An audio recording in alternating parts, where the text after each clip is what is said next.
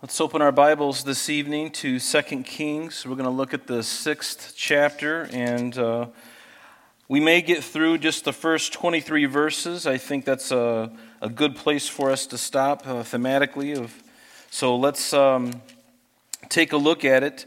Remember, this section of the scripture is the ministry of Elisha, the, um, the successor of Elijah the prophet, and Elisha was there when Elijah ascended to heaven. And remember that, that uh, Elisha wanted the, the benefit, the blessing of receiving a double portion of Elijah's blessing. And Elijah said, Well, if you're there when the Lord takes me away in that chariot of fire, then it will be uh, done to you. And so uh, he was there when that happened. And, uh, and as we look through the scriptures, especially the, the area that we're in tonight, we will see that God does bring that to pass. It's recorded for us at least, uh, uh, uh at least more than um, half or, or, or, almost double uh, the number of things that God done, had done through the life of Elisha, and, and that's still unfolding before us. But uh, the Lord honors His word, doesn't He?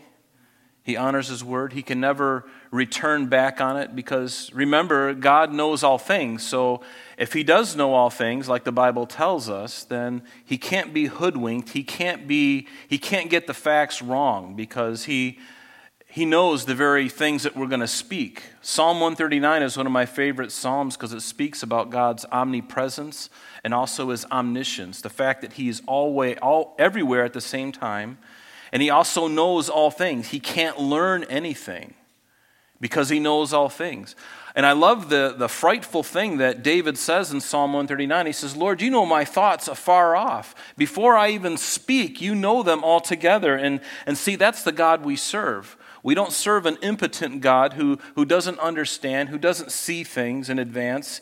No, he sees everything plain before him. And that's why he can write the word of God and he can record for it. And get this God could have just recorded this with his own hand, in a sense, and said, I don't want man to touch this at all. I don't want to be any human element or agent involved in my word, my communication to my creation, to the people that I love, that I've created.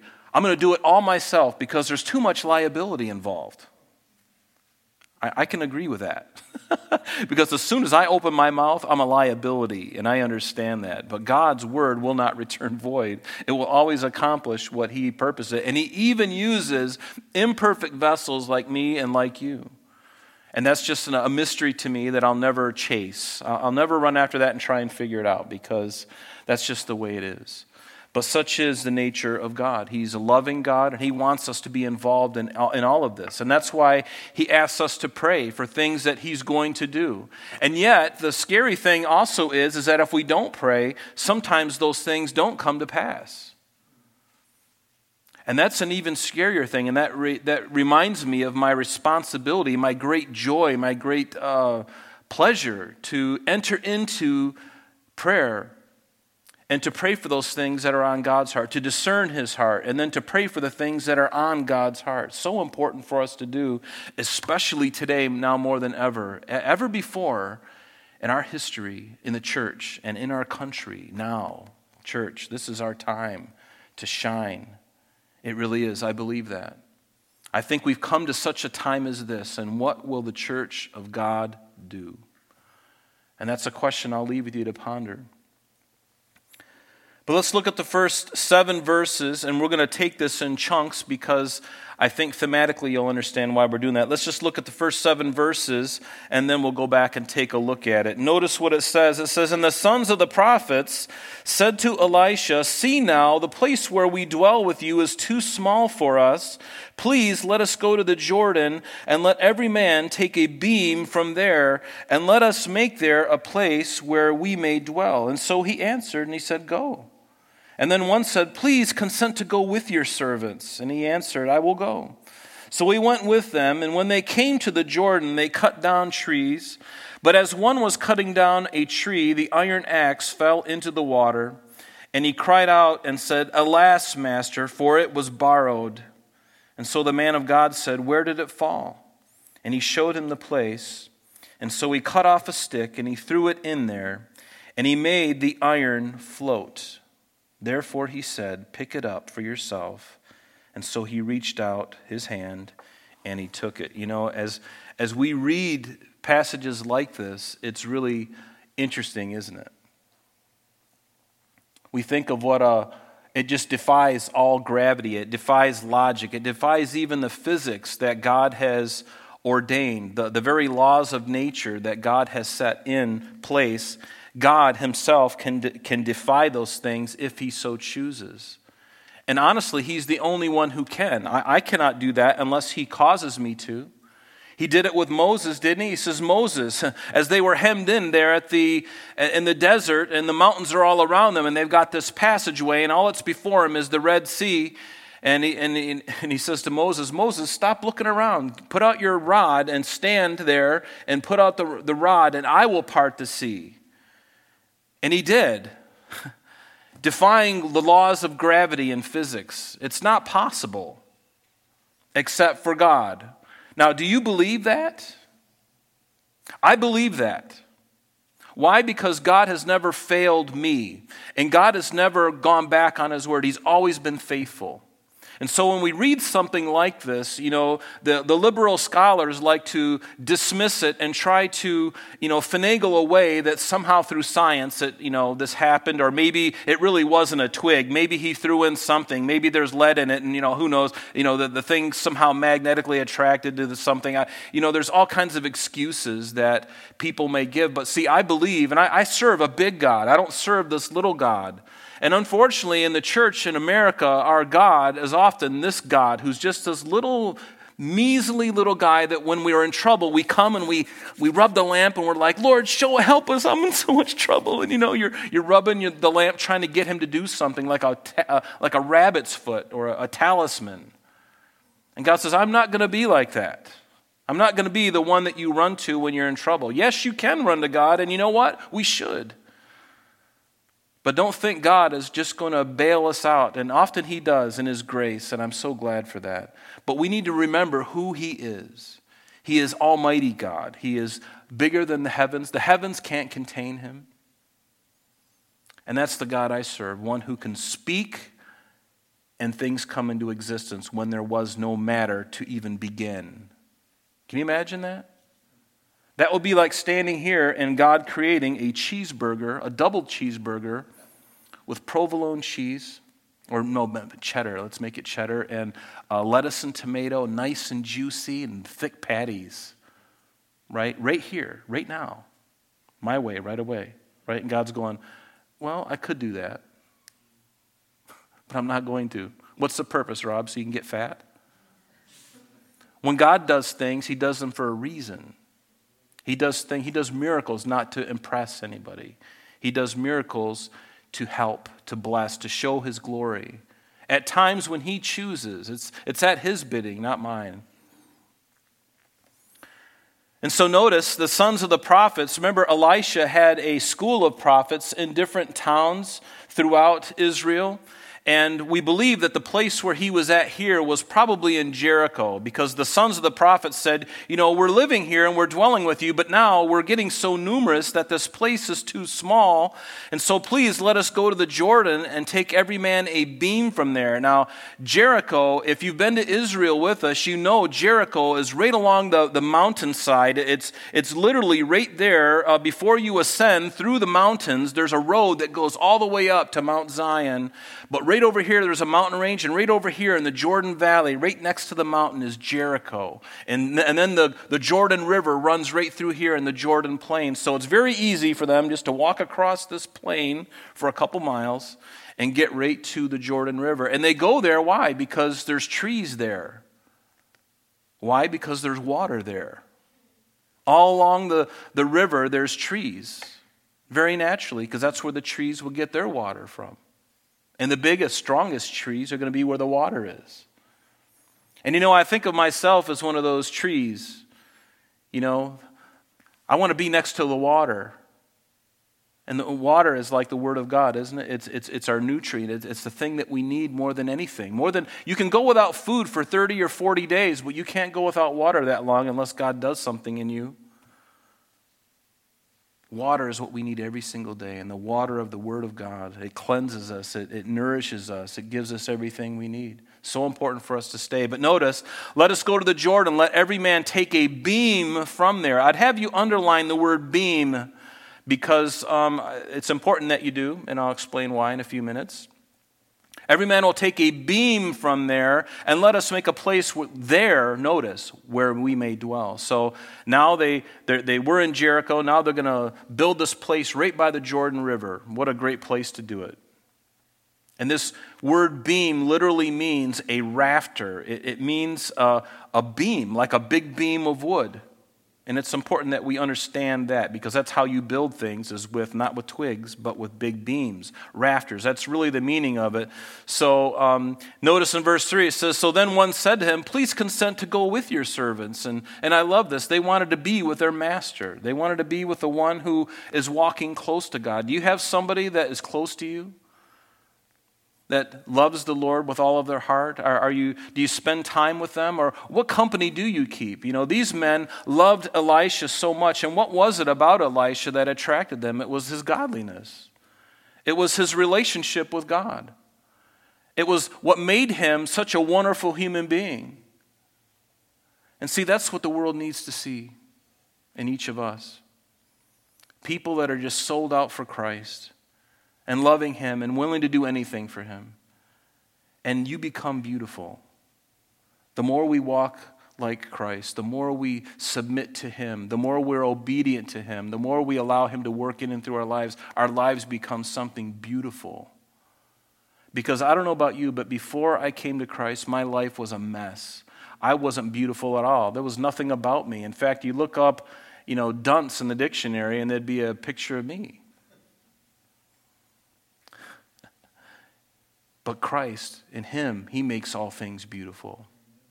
And He's made all of you beautiful. You know, as I look out and I see all of you, He's made every one of you. Sorry, guys, I don't mean to make you feel weird, but I'm, don't worry, I'm not weird. But, uh, you know, we're all beautiful in His sight, right? We're all beautiful. So they said, Please consent to go with your servants. And so he says, Okay, I'll go. So he went with them. And when they came to the Jordan, they cut down trees. But as they were cutting down the tree, the iron axe fell into the water. And the young man cried, Alas, master, it was borrowed. I borrowed this from my neighbor. And, and just like any Bible student, they were poor. they didn't have any money. They couldn't go down to Home Depot and buy a, you know, one of those nice awls that have like the, you know, the, the wedge where you can, you know, cut wood. You can also break things apart. It was, you know, they didn't have any money. And so it was a bigger deal to lose something like that. And in Exodus chapter 22, verse 14, it says this And if a man borrows anything from his neighbor, and, and of course it's speaking here about livestock, but the idea is any possession, and it becomes injured or it dies, the owner of it, not being with it, he shall surely make it good. And so he knows that if he loses this axe head, he's got to replace it. I remember uh, a neighbor behind me, a really wonderful fellow. I was rototilling a garden in the back of our house, and he had this old rototiller. Have any, any guy used a rototiller before? They're beasts. You feel like you're strapping yourself onto a bull because you put that thing on and you're, you're holding it back. It's like a, it's like a Tyrannosaurus Rex going forward. You're just, you're harnessing it. You're trying to hold it down and your arms are hurting. It's very painful. Don't do it. But in this instance, I was using it and the belt broke on the, on the machine. And so I could have just given it back to my neighbor and said, you know, sorry, I'm, gonna, I'm not going to do this anymore. And then he doesn't use it for a while and then he finds out that the belt is broke. But you know, I just like this says, you know, what am I going to do? Am I going to do I love my neighbor. He's a great Christian man. I love him, respect him. So what do I do? I get a belt. And I'm not a mechanic, so I take the cover off, and it looks like just one little bolt. I, I undo, loosen the bolt, the little thing goes down like this. I put a new one on, I put it back up, I tighten it back up, and it worked. And I'm like, I was like, thanks, God. I, I don't know how I did this. But he, he allowed me to do it. But you know, it was his responsibility to fix this problem, right? So the man of God said, Where did it fall? And he showed him the place. So he cut down a stick Underline that word because that's a different word from beam in verse 2. Very different. This literally means a piece of wood, but the idea is something much smaller than the beam that they were cutting out for the rafters. You, you got me, right? You understand? And so, and so it, it seems that this stick is uh, not the same. Uh, it's a different word. So therefore, he said, Pick it up for yourself. And so he took out his hand and he picked it up. And no doubt, a miracle. You know, this, the axe head would float just like the twig or whatever that Elisha had thrown into the water. You know, and some have tried again to explain this away by um, implying some kind of other scientific means. But you know this, right? Uh, if you throw something in water, especially if it's a small body of water, if you throw something into the water, what happens? Does the water lessen or does it go up? It goes up because you're displacing the water, right? You've learned that in science class, and you take a, a glass full of water and you put a bunch of rocks in it. The water level goes up because it's displacing the water. And so, if anything, this was actually going to make it harder. And of course, we're talking about the Jordan River, so whatever he threw in, regardless of how big the branch was, it's not going to really measure very much. But that wasn't the point. He throws it in, and the reverse of the laws of nature occur. Those things are heavy, several pounds in weight. Are they going to just rise to the surface? But it defied nature. You know, it's like Elijah when he was facing off with the 450 prophets of Baal. What did he do? He defied nature. He took water seven times and doused the altar seven times. He let the, the, the Baal worshippers just light, you know, have their thing and, and, and not douse it with water. But Elijah said, No, if God's going to do this, it doesn't matter how much water you put on this thing. You could dump the Indian Ocean on this, and it's going to light up when God strikes it. And sure enough, he does. So Elijah wasn't even worried. He says, You know, I don't know, just put a flame retardant on it. Take some of that powder that they spray over California wildfires, spread it all over the thing. Just pepper it. See what happens. but it defies the laws of nature because God created those laws and he's able to defy them at his will. In Exodus chapter 15, you don't have to go there, but I'd like to read something to you because I want to just develop this theme a little bit with this wood because I think there's something here for us, and it's something that I think you'll see, hopefully. So in Exodus chapter 15, beginning in verse 22, it says So Moses brought Israel from the Red Sea. Then they went out into the wilderness of Shur, and they went three days in the wilderness, found no water. So when they came to Marah, they could not drink the waters of Marah, for they were bitter. Therefore, the name of the place is called Marah. And the people complained against Moses, saying, What shall we drink? And so he cried out to the Lord, and the Lord showed him a tree. And when he cast it into the waters, the waters were made sweet. And there he made a statute and an ordinance for them, and he tested them. And uh, although we have to be careful about spiritualizing Scripture, I'd like to take a little liberty with this. Because as we looked at what we just read in Exodus, and as we saw what Elisha did with the wood, throwing it in the water, because here's, you know, with Moses taking the wood and throwing it into a bitter water, here we have a, a man's calamity happening, and wood is applied to this calamity, and it brings deliverance. And uh, I think you kind of probably know where I'm going because in the, in the Bible, there are these things called types. And I can see a wonderful type here. It's not perfect, but I think it's interesting to notice because in the passage we read in Exodus, the waters of Marah could typify our life before we came to Christ. It was just bitterness. Our life was bitter, our life was a mess. And then the, the tree that Moses cast into the water that made the water sweet, that is like eternal life that was given to us by the death of Jesus on what? The tree, on the cross. The wood that Christ died upon. There was nothing special about the wood, but what happened on that piece of wood was something that changed the date that we observe today. Notice that? Well, we don't believe in God. Well, what's the date today? 2022. What does that mean? Well, in the Latin, 2022 Anno Domini, in the year of our Lord.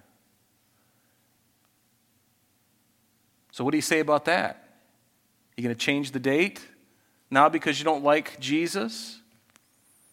His death and his resurrection and his ascension was so significant that it changed his, his birth, changed the way we relate to dated events in history. And no one has dared to try and go and change it.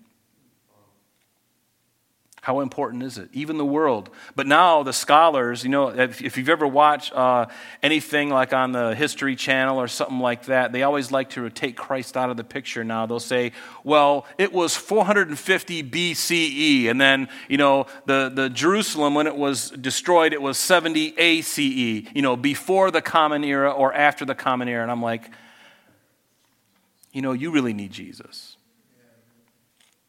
Seriously, that's the way they revert to it because they get Christ out of the picture. But you can't get Christ out of the picture. Neither should we. But this tree that Jesus died on, we know that he carried that uh, a patibulum. It was a 75 to 125 pound piece of wood that they would uh, strap on him, and that was what he carried to Golgotha. And then they would finally lay him down there, and they would drive those Roman nails through his, his, his wrists right in here, and they would, they would go just on the other side so they didn't hit the, the vein, the, the, the artery, and they would drive them in there, and then his feet, and they would fasten him, and they would stick him up on the stipes, which was the tree that was in the ground, forming a cross. So Jesus hung on that cross. And when the crucifixion of Jesus on the cross and all that he accomplished on it, certainly the forgiveness of sin, the eternal life, the joy, when it's applied to our lives, what does he bring? He brings healing and true joy to us. And it's not dependent on our externals or circumstances. Even Isaiah 53, it says, Surely, it says, um, He was wounded for our transgressions, He was bruised for our iniquities. The chastisement of our peace was upon Him, and by His stripes we are healed. So, by His stripes on the cross, we are healed. We are Rapha. He is Jehovah Rapha, the God who heals. He heals us. And in both cases, in Exodus 15 and in this case of Elisha throwing in the twig, the wood into the water, what did it do? The results of both of these things brought healing or brought deliverance in the lives of the children of Israel, as well as for Elisha and this servant with the borrowed axe. The wood applied, the cross applied. Whenever the cross is applied, there's healing, there's deliverance. And it's also a good proof text to, with the idea that God's not only concerned about the small and seemingly insignificant things, but also for the huge monumental things that we're going to look at next in this chapter. But I do want to share with you uh, I love types in the Bible, and there's a lot of them. But types in the Bible confirm or add further weight to truths that God has clearly spoken in His Word. Because God and His Word, he, it's doctrinal truth, and types are only reflections of His revealed written truth in the Bible. So we should never build doctrine on a type in the Bible, because by its definition, a type points to the original, it points to the real thing. So types may not be perfect, and this is not what I share with you now is not a perfect type, but it's an interesting type because there's deliverance, there's healing. And certainly these young men were delivered. Let's go and let's look at verses 8 now through uh, verses 23. Now, notice. So now, a completely different thing. It says, Now the king of Syria was making war against Israel, and he consulted with his servants, saying, My camp will be in such and such a place. And the man of God sent to the king of Israel, saying, Beware that you do not pass this piece or pass this place, for the Syrians are coming down there. And then the king of Israel sent someone to the place of which the man of God had told him. And thus he warned him, and he was watchful there, not just once or twice. So therefore, the heart of the king of Syria was greatly troubled by this thing. And he called his servants, and he said to them, Will you not show me which of us is for the king of Israel? And one of the servants says, None, my lord, O king, but Elisha the prophet, who is in Israel, tells the king of Israel the words that you speak in your bedroom. That's kind of interesting. So he said, Go and see where he is, that I may send and get him. So now the king of, of Syria wants to kidnap or capture Elisha. And so he said, Go and see where he is, that I may send and get him. And it was told him, saying, Surely he is at Dothan. Therefore he sent horses and chariots and a great army there. Wow, for one man, isn't that crazy? Of course, he was going into territory that uh, was enemy territory as far as Syria was concerned. So at any time, they could have a hot battle on their hands. So, so they go and they send this military regiment to Elisha's home. And so he sent horses and chariots and a great army there, and they came by night, notice, and they surrounded the city. And when the servant of the man of God arose early and went out, there was an army surrounding the city with horses and chariots. And his servant said to him, Alas, my master, what should we do? And so he answered, Do not fear, for those who are with us are more than those who are with them. And Elisha prayed, and he said, Lord, I pray, open his eyes that he may see. And then the Lord opened the eyes of the young man, and he saw. And behold, the mountain was full of horses and chariots of fire all around Elisha. And so when the Syrians came down to him, Elisha prayed to the Lord and said, Strike this people, I pray, with blindness. And he struck them with blindness according to the word of Elisha. Now Elisha said to him, This is not the way, nor is this the city. Follow me, and I will bring you to the man whom you seek. But he led them to Samaria. So it was when they had come to Samaria that Elisha said, Lord, open the eyes of these men that they may see. And the Lord opened their eyes and saw, and they saw, and there they were inside Samaria. And not only inside Samaria, in the capital city of Israel, and no doubt surrounded by the Israeli army. I don't know about you guys, but if you know anything about the Israeli army, they've always been really good at what they do. Even today, they're one of the best. My brother, who was in uh, law enforcement for many years, uh, guys from the uh, Israel will come over and show them shooting techniques. You know, show them how to shoot a gun and the right way to hold it and all kinds of different things and little tricks and tips. And, and, and the guys are just like, where did this guy come from? And it works. You know, all these little techniques were, were you know, bringing their pattern of bullets from here down to like this. I think they know something about warfare. Every single day they have to deal with it. And did you hear today uh, Benjamin Netanyahu is now the new prime minister? I'm really happy about that. So, going on, he struck them with blindness. And so there they are. He led them to Samaria. And it says, verse 21 Now, when the king of Israel saw them, he said to Elisha, My father, shall I kill them? Shall I kill them? But he answered, You shall not kill them. Would you kill those whom you have taken captive with your sword and your bow? Set food and water before them, that they may eat and drink and go to their master. And then he prepared a great feast for them, and after they ate and drank, he sent them away. And they went to their master, and so the bands of Syrian raiders came no more into the land of Israel. Pretty interesting, isn't it? Uh, we're going to look at this, and it's really amazing what the Lord does here. And this, um, this king of Syria, going back in verse 8 now, we, we believe that this is Ben Hadad 1 or Ben Hadad 2, his son. And they were, you know, they labeled them just 1 and 2. Ben Hadad is really a title. And so, whether this is the first Ben Hadad or the second, we really don't know. There's some differences of opinion, but it doesn't really matter. But notice how fickle the king of Syria really is. Remember, just a chapter prior to this, that Naaman, the commander of the Syrian army, he comes, he, he gets wind that this, this prophet Elijah is able to heal. And so he goes down to uh, Elisha, and this commander of the Syrian army is struck with leprosy. And remember, Elisha didn't even come out to greet the man. He told Gehazi, he says, Go out and tell him to wash in the Jordan seven times. Just dip himself seven times and he'll be healed. And Naaman was furious. He's like, Do you know who I am? I came all the way from Syria. You're not even going to come out and shake my hand? He was mad. But his servant says, If he would have told you to, to climb a 10 foot tree and, and you know, do this or something, wouldn't you have done it? Well, that's a good point. I didn't think about that. So he does. He goes down, he gets healed. And now this commander is made whole again. And he goes back to Syria, and no doubt the king of Syria is going, Wow, this is really amazing. I got my guy back. He's healed.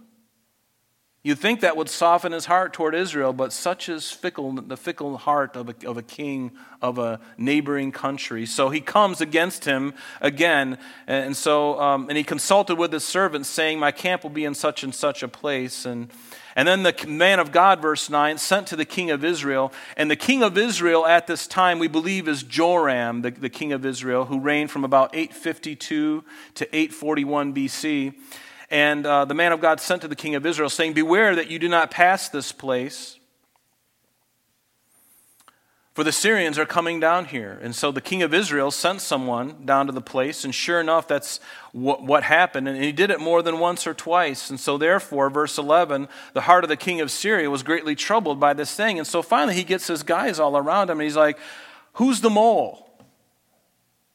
Which one of you is selling is, is a sellout here? Which one of you was paid off to, to give intelligence to the king of Israel? And he had every reason to be angry because something's amiss. Because every time we go there and we're about ready to go into battle, they already know we're coming and they're ready. And how is this possible? This was before cell phones. It wasn't like, you know, Elisha was texting the king and going, he's on the move, he's on the move. He just crossed over, you know. He didn't have any of that. It was just God and the prophet. I love that. Can God speak to you? Can He speak to you in wonderful ways? I know that He does. Because some of you have told me. And God speaks to me. I wish it was every single day in the sense of, of hearing an audible voice from God, you know, but oftentimes it's not like that. He speaks to me through His Word. He speaks to me in my heart. And there have been a couple times where literally it was nearly I, I, would, I would believe that it was audible because it was so clear and so loud in my head that I really thought that somebody, that he spoke to me. And then I, I act upon it and find out, wow, that was you. what a miracle that is. So one of his servants says, uh, No one's a mole here, my king, but Elisha, who is in Israel, he tells the kings the words that are in your bedroom. And so Elisha was the first Mossad agent. He, and this was before all the high tech audio and video equipment that the Mossad have now. And uh, it reminds me of a gentleman. Uh, there's a book that I bought in Israel. It's called Our Man in Damascus, and it's the, it's the history of Eli Cohen. And he was an Israeli spy who infiltrated the Syrian, and, and, and I'm not kidding, the Syrian government in the 60s. And he was able to work his way up to where he was literally right next to the king. And at night and at different times, he was uh, sending back uh, through different, you know, primitive uh, intelligence information back to Israel stating what they're going to do. And it was instrumental, his intelligence was instrumental in the 67 war of, you know, uh, what he was sharing with them gave the Israeli army an edge a significant edge over their enemy that was bent on destroying them. And finally, they find out who he is. And here's a picture of him hanging in Damascus. They finally find him and they hang him on public television. The whole thing was recorded. But this, it's a really interesting read. It's not a really long book, but it's called Our Man in Damascus, Eli Cohen by Eli Ben Hanan. But a really great read. Um, but it's fantastic. But it was a very similar thing you know, except he was using instruments uh, and technology to give the whereabouts of where the Syrian army was. And God blessed it. God blessed this man. And he saved many Israelis by what he was doing, knowing that if he got caught, he would be killed. And he knew that. His wife knew that. And so, verse 13, he says, Go and see where he is, the Syrian king says, and that I may send him and I want to get him. And it was told that he was in Dothan. Dothan is about 12 miles northeast of Samaria, the capital city of, of Israel. So, therefore, he sent horses and chariots, a great army, came by night, surrounded the city. And when the servant of the man of God arose early and went out, there was an army surrounding the city with horses and chariots. And he's like, What are we going to do now? Now, you remember, it seems that this servant of Elisha here is different from Gehazi, because we know that Gehazi was Elisha's servant. But Gehazi, remember, contracted leprosy due to his, his lying and his, um, his, uh, his, uh, his greed. Remember in, in the fifth chapter? He wanted that gold and that silver and those changes of clothing. And the Lord struck him. It tells us in 2 Kings 5.27 that this, this Elisha's right-hand man, this Gehazi, says the leprosy of Naaman shall cling to you and your descendants forever. And he went out from his presence leprous as white as snow. So we believe that this is a whole different uh, servant that is now serving alongside Elisha. So, verse 16, he answered, he says, Do not fear, for those who are with us are more than those who are with them. And I, I love this because Elisha, God's representative, he knew who was in control. It wasn't the Syrian army. But it is and always has been God Almighty. He is in control. He's still in control. He's never ceased to not be in control. God knows all things. In fact, it may take us by surprise, events may take us by surprise, but nothing surprises God. In 1 John chapter 4, remember what it said in verse 4. It says, Because he says, You are of God, little children, John the Apostle says to them, and you have overcome them because he who is in you is greater than he who is in the world. Elisha knew who was in control. And, and like us, we, have this the Spirit of God dwelling in us. If you're a Christian, you have the Spirit of God indwelling you. And greater is He, the Spirit of God that's in you, than He that is in the world. The Spirit of Antichrist that's all around us, that is showing Himself. The spirit of Antichrist, anyway, is all over the place. We see it in the Penfield sub, uh, school system. We see it in all the colleges and the universities. We see it in the Oval Office the spirit of Antichrist. We see it at the World Economic Forum with Klaus Schwab.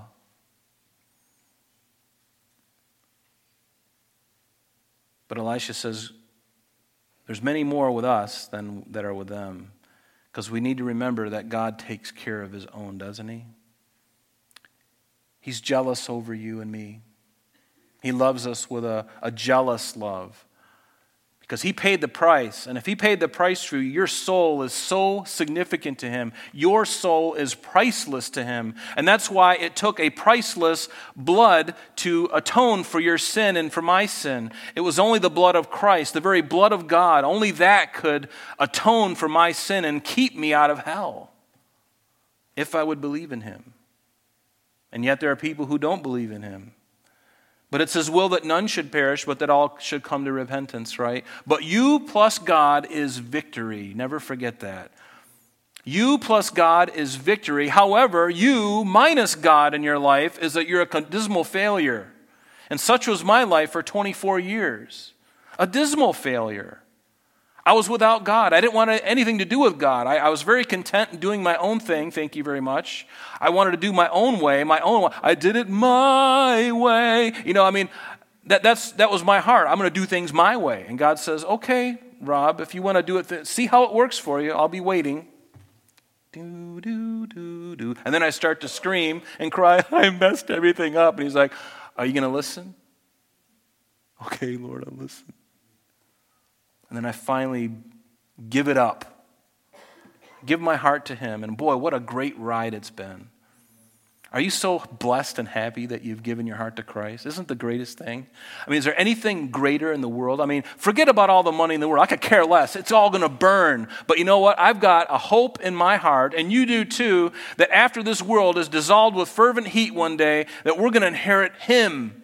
We're going to inherit glory. And folks, if that doesn't get you standing on your feet, I don't know what will. That's the greatest thing. Let it charge your batteries. Remember who God is and remember who you are. You're a child of God. Even in your midst of your corruption, your own laziness, maybe even in your sin, God still loves you. And we need to turn from those things and, and come to Him. And He's willing to receive us. If we confess our sins, what? He is faithful to forgive us, then to cleanse us from all unrighteousness. Is there any other deal going that's better than that? There's nothing. There's nothing. They can have it all. You can have all the world, but give me Jesus. Right? Isn't that the truth?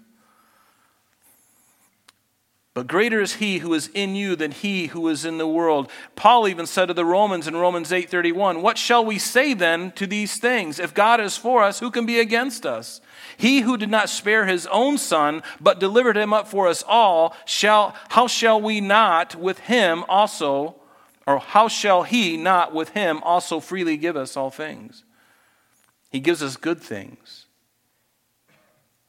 may not be the things that your flesh wants, but everything that God has done, even when it's caused me pain, I look back on it and I'm like, I'm so thankful, God, that you allowed me to go through this difficulty. I didn't like it, I hated it, and I even was angry with you, honestly.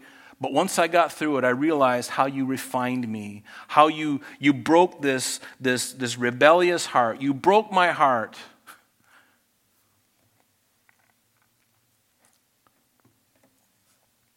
Anybody had their heart broken? Yeah, He allows it. To refine us, to get our eyes off of whatever it was that we were admiring so much. And He's like, Rob, all these things are going to fail you all of your worldly possessions, whatever they are, I don't have that many, but whatever it is, you know, all these things are going to go away. Even all the friends and the people that you love and think love you, you know, one word and they're gone, you know. But I'll never leave you. But Lord, it's so hard. And then you lose a loved one, and you lose another loved one. Then you lose, you, you know, you lose another loved one, and you're like, God, I'm the only one left. He's like, Rob, I love you. I'll never leave you nor forsake you. I'm all you need. And do I believe it? I believe it now more than I ever have. Because they can take away everything, but if I got Him, that's it. That's all I need. It's all I want. Everything else is false, everything else is fake. But He is real because He changed my heart, He changed your heart. He changed me. He took me from a, from a place that I didn't even want to, I didn't even know where I was. I was completely clueless in Seattle. He took me out of, I mean, I, was, I didn't live in Seattle, I lived in Florida, but you get the point. But he took me out of a place, and you too. He took us out of these awful places that we were when we didn't even ask. He came to me in the middle of my mess, and I wasn't even looking for him. He sought me out and wooed my heart to him.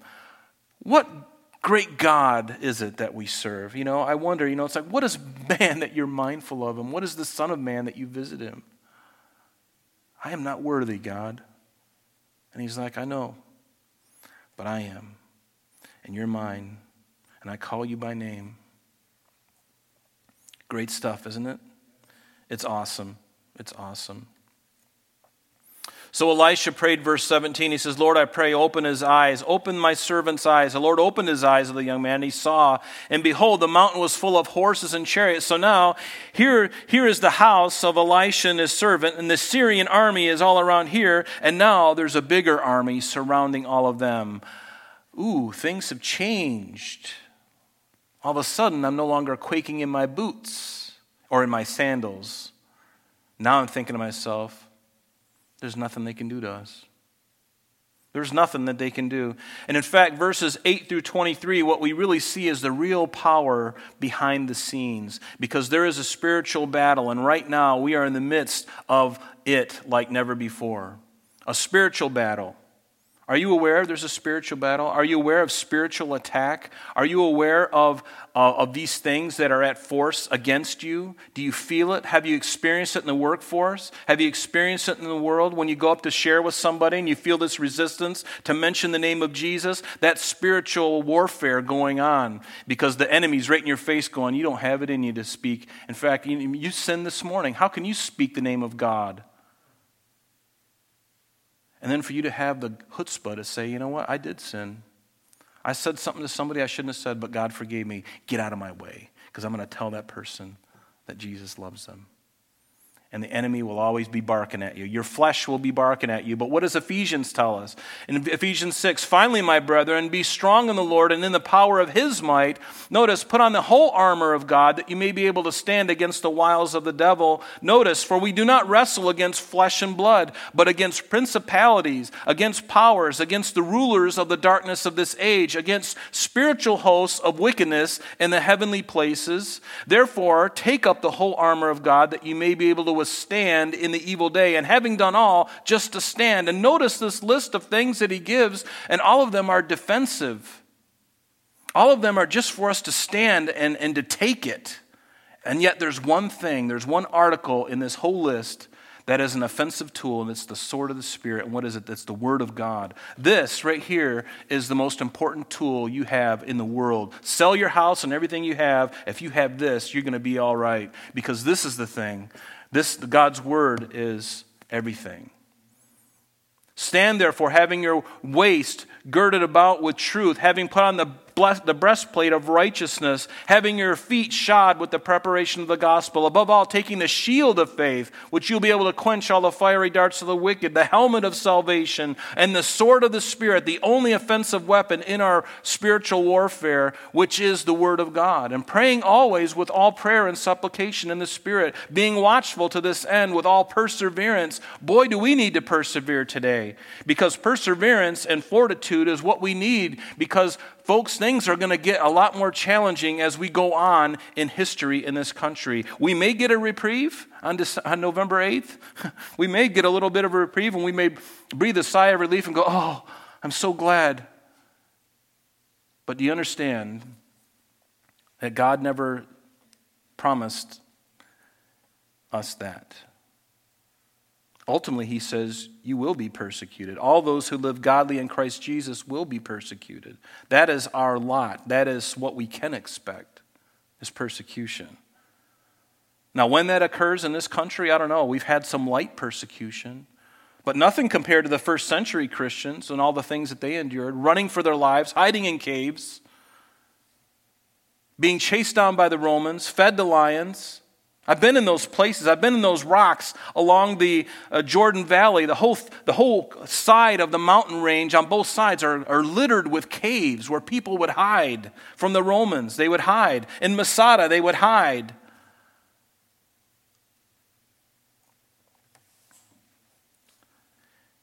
In Daniel chapter 10, it records for us something interesting too about this spiritual warfare.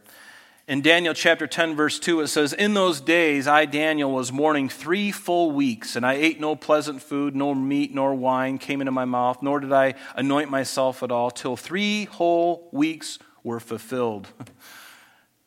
and then it goes on, and I'm just paraphrasing here. He gets this vision, who very likely could be Christ there on the side of the river. But suddenly, verse 10, a hand touched me, and we don't believe that this hand was Jesus at all, but it was a hand of an angel touched me and made me tremble on my knees, and, on, and, I, and I, I was on the palms of my hands and my feet, or my hands and my knees, and he said to me, O Daniel, man greatly beloved, understand the words that I speak to you, and stand upright, for I have now been sent to you.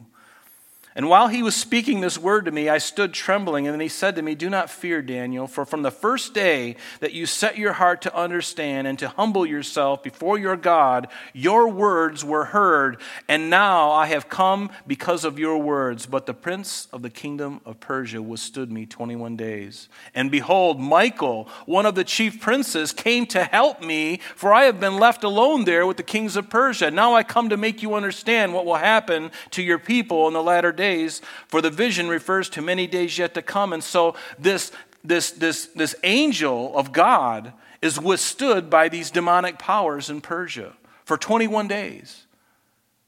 And he's, he told Daniel, Daniel, I, we heard this. God heard this. I was dispatched at that time, and it took me three weeks to get to you. Michael, the archangel, he came to help me and finally broke through. Now, God was certainly aware of all of that. So, what was Daniel doing that whole time of those three weeks? God was trying him, wasn't he? He was using that time, that three weeks, to really test Daniel. Are you going to be faithful, Daniel, to pray night and day? Are you going to continue to, to hold true? And Daniel's like, I'm, I'm, I'm praying until the Lord tells me to shut up. And he did. But these spiritual entities, they're very real. They're very real. The spiritual warfare is real. The battles that we see going on in our country, in our world right now, politically, and in the school systems are all the result of a greater spiritual battle that is being played out. There's a battle for power, for the hearts and the minds of young people, especially our kids in the public schools. If you are ever wondering what hill to die on, The battle for our kids in the schools is perhaps the biggest one. Perhaps the biggest one. Certainly one of the top few. Satan has infiltrated the schools boardrooms, school boards, teachers' unions, wreaking havoc on our kids, teaching them critical race theory, LGBTQ, and the gender nonsense that's destroying them. And are you going to be silent about this? Church in America? Are we going to be silent and just act like nothing's happening? Ought we not to be packing out those school board um, uh, meetings that they have? Speaking publicly, boldly about the wickedness that they're doing, holding them accountable? I believe we should. The church was silent back in the 40s when Hitler was wreaking havoc upon you know, Germany and everywhere, or everywhere else. He was wreaking havoc on the Jews, and the church was silent. During the 50s, when Roe v. Wade was going through all that whole thing, what happened? The church was pretty much silent. Nobody, and, and, and wonder of wonders, in the middle of the current administration, we have Roe v. Wade overturned. What an amazing thing.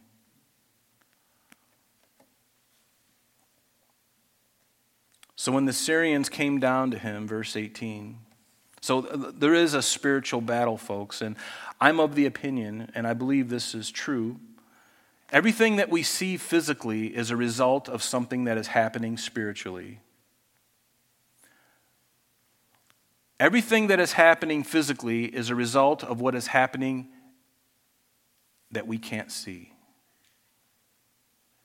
Because spirits sometimes will inhabit people, will sometimes aggravate people, will sometimes um, corrupt people. And everything we see is a result. The wars that we see, is that the result of God? Is that the result of good people who were born good? No, nobody was born good. But all of these things are spiritual and, and they're, they're manifesting themselves in these awful things that we see in abortion we, and, and, and hatred and, and war and all of these things. All of these things are the result of spiritual things. And it's heating up, and there's, no, there's a good reason for that because what does the Bible say? The Bible says that there's coming a time, and it hasn't happened yet, but there's coming a time when Satan will be booted out. He will no longer have access to heaven like he does now. He can go and accuse us before God night and day. The Bible tells us that. Job tells us that. But one day he's going to be kicked out of the, and he will not be able to, to go into heaven any longer. I think it's in Revelation chapter 12. Woe unto you, earth, for the devil has come down to you. He's full of wrath because he knows that his time is short. And oh, the world, the church will be removed when all of that is happening, thank God. But can you imagine what hell this earth is going to be when that happens? When he's no longer restrained and he is he's angry. And he's no longer to, able to ascend into the heavens like he is now. So the Assyrians came down and they prayed uh, to the Lord and said, Strike this people, I pray, with blindness. And he struck them with blindness according to the word of Elisha. And Elisha said to them, This is not the way, nor is this the city. Follow me, and I'll bring them, I'll bring you to uh, the man whom you seek. But he led them to Samaria, right into the capital city. And so it was when they had come to Samaria that Elisha said, Lord, open the eyes of these men that they may see. And certainly their eyes were open, realizing now they are in the capital city, surrounded by the Israeli army. And when the king of Israel saw them, he said to Elijah, and this is the, every king is excited about this because, hey, guess what? You just hand delivered my enemy right to my doorstep. And so he's like, My father, shall I kill them? Shall I kill them? This is easy. We can take care of them right now. And if there was ever a perfect time for Israel, Israel to vanquish their aggressors, that was the time. Their enemies were blind, standing before them helpless. It wouldn't even be a fair fight. But he answered and says, You shall not kill them. Would you kill those whom you have taken captive with the sword or with the bow? Set food and water before them that they may eat and drink and go to their master. And I'll, we'll finish with this. Um, uh, notice what it, James says, Jesus' half brother. I love this. It says, For judgment is without mercy to the one who has shown no mercy and mercy triumphs over judgment. And I love that. Because here they had him, they could have slaughtered him. And the king of Israel salivating, going, just say the word, and we're going to be on him with swords. And he's like, You don't know what spirit you're of. Didn't Jesus say that? In Luke chapter 9, verse 51. It came to pass when the times had come for him to be received up, and he steadfastly set his face to go to Jerusalem. And he sent messengers before his face, and as they went, they entered a village of Samaritans to prepare for him. But they did not receive him, because his face was set for his journey to Jerusalem. And when his disciples, James and John, saw this, they said, Lord, do you want us to con- command fire to come down from heaven and consume them, just like Elijah did? And what did Jesus say? Same thing that Elisha said. He turned and rebuked them, and he said, You do not know what manner of spirit you are of. For the Son of Man did not come to destroy men's lives, but to save them. So you and I have enemies, but God sees people, and He would much rather save a life than take a life. But it's up to that person if they want to be saved, and He doesn't force anyone to accept Him or not. It's a free will choice. And I, you know, there's parts of me, I wish I didn't have free will. Before I came to Christ, looking back, I'm, I'm, I'm really glad that, you know, right now I'd like for God to just make me a robot because I don't want free will anymore. I just want what you want, God. And, and I say that, and I probably betray myself. And the Lord's going, Oh, Rob, you sound so pious, but in your heart, you're such a rebel. You may think that, but you still want your own way. I'm still working in your life because you're a rascal. if I made you a robot, where would the love be? But you come to me out of your own volition, out of your own heart. You come to me. And it really, what we see here um, that Elisha is doing with the king of Israel and the Syrian army is really the Beatitudes showing themselves in the Old Testament. What did Jesus say in the Beatitudes? In the Sermon on the Mount? Matthew 7, verse 12. Whatever you want men to do to them, you do also to them. This is the law and the prophets. And what did Jesus say in Matthew 5? You've heard that it was said, You shall love your neighbor and hate your enemy. But I say to you, love your enemies, bless those who curse you, do good to those who hate you, and pray for those who spitefully use you and persecute you. And isn't that what now Elisha is doing? Isn't that what he's encouraging the king of Israel to do as well?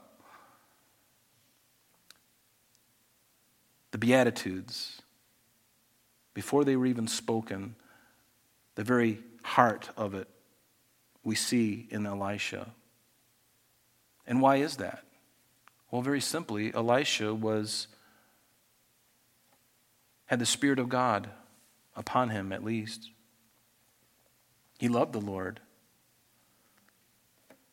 So then he prepared a great feast for them, and after they ate and drank, he sent them away, as, and they went to their master. They went back to Ben Hadad. And so the bands of the Syrian raiders came no more into the land of Israel. Now, this is interesting because the very next verse tells us that now Syria is going to mount another attack against Israel. And so some time has gone on here. We don't know the exact number of years or how much time has transpired between verses 23 and 24, but there is some time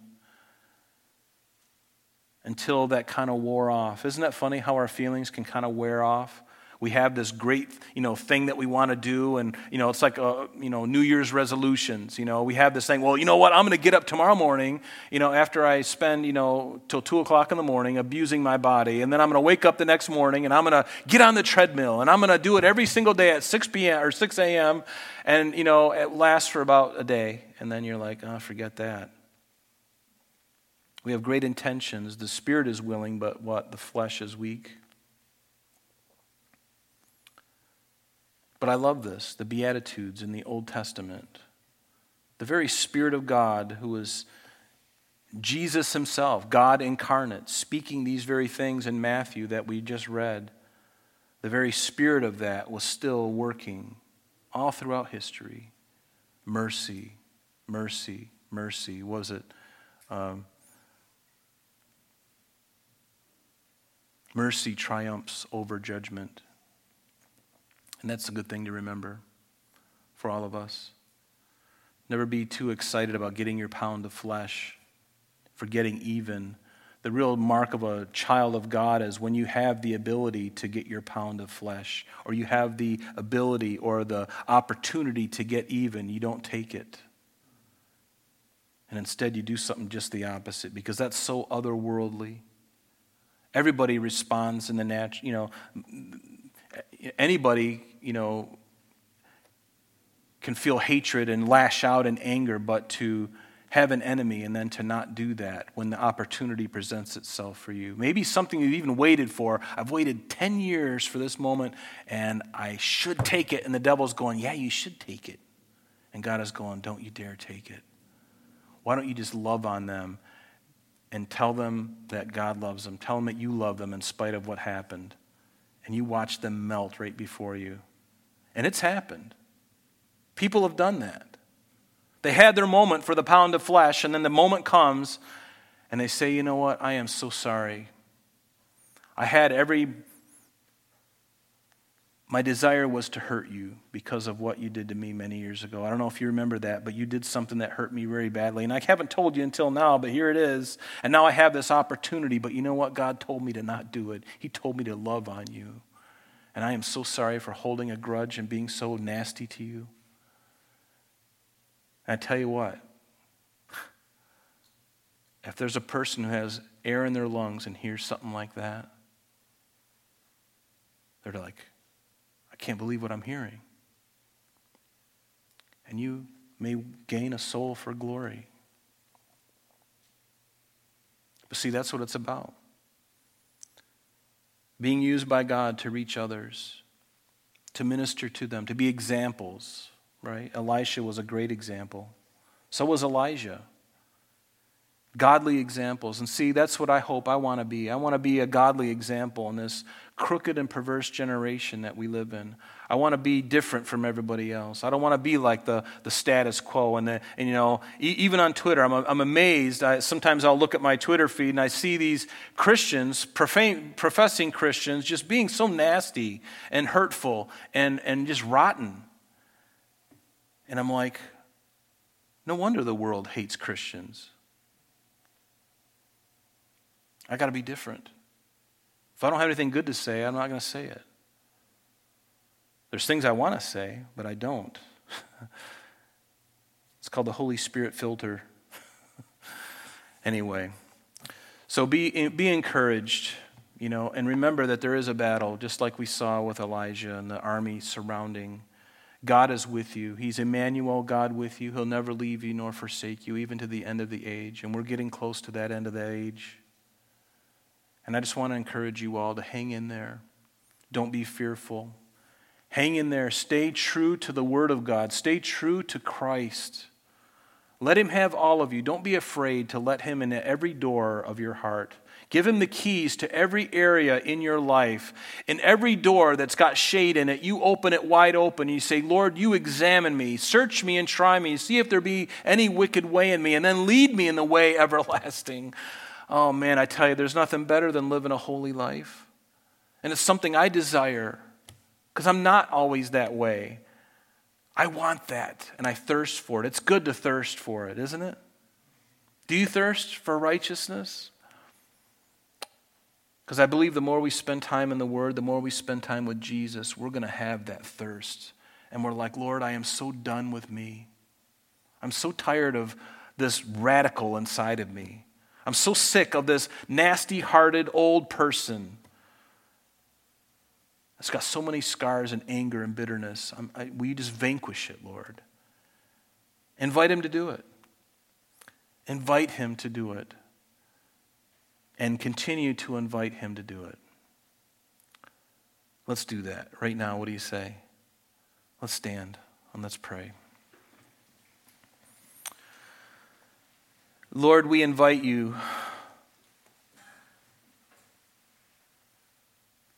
Lord, as we look at the life of Elisha, and we see just recently in this passage, Lord, he, it could have been a, a great victory for Israel, easy victory.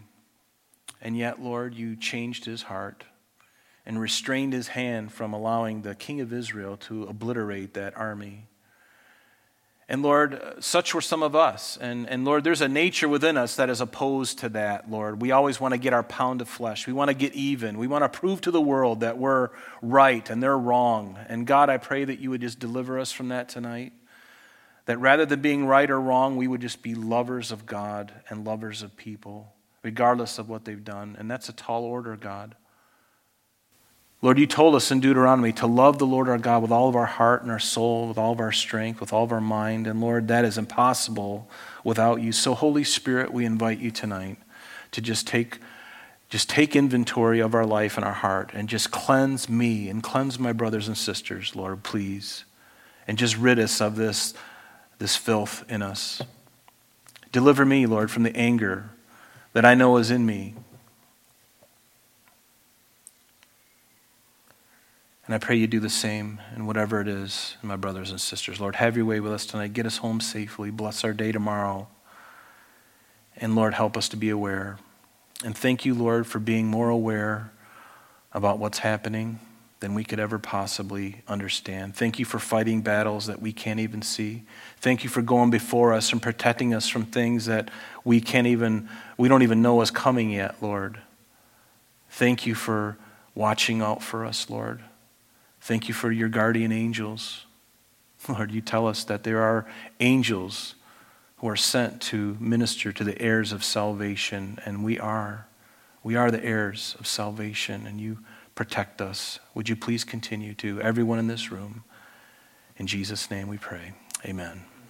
Amen. God bless you.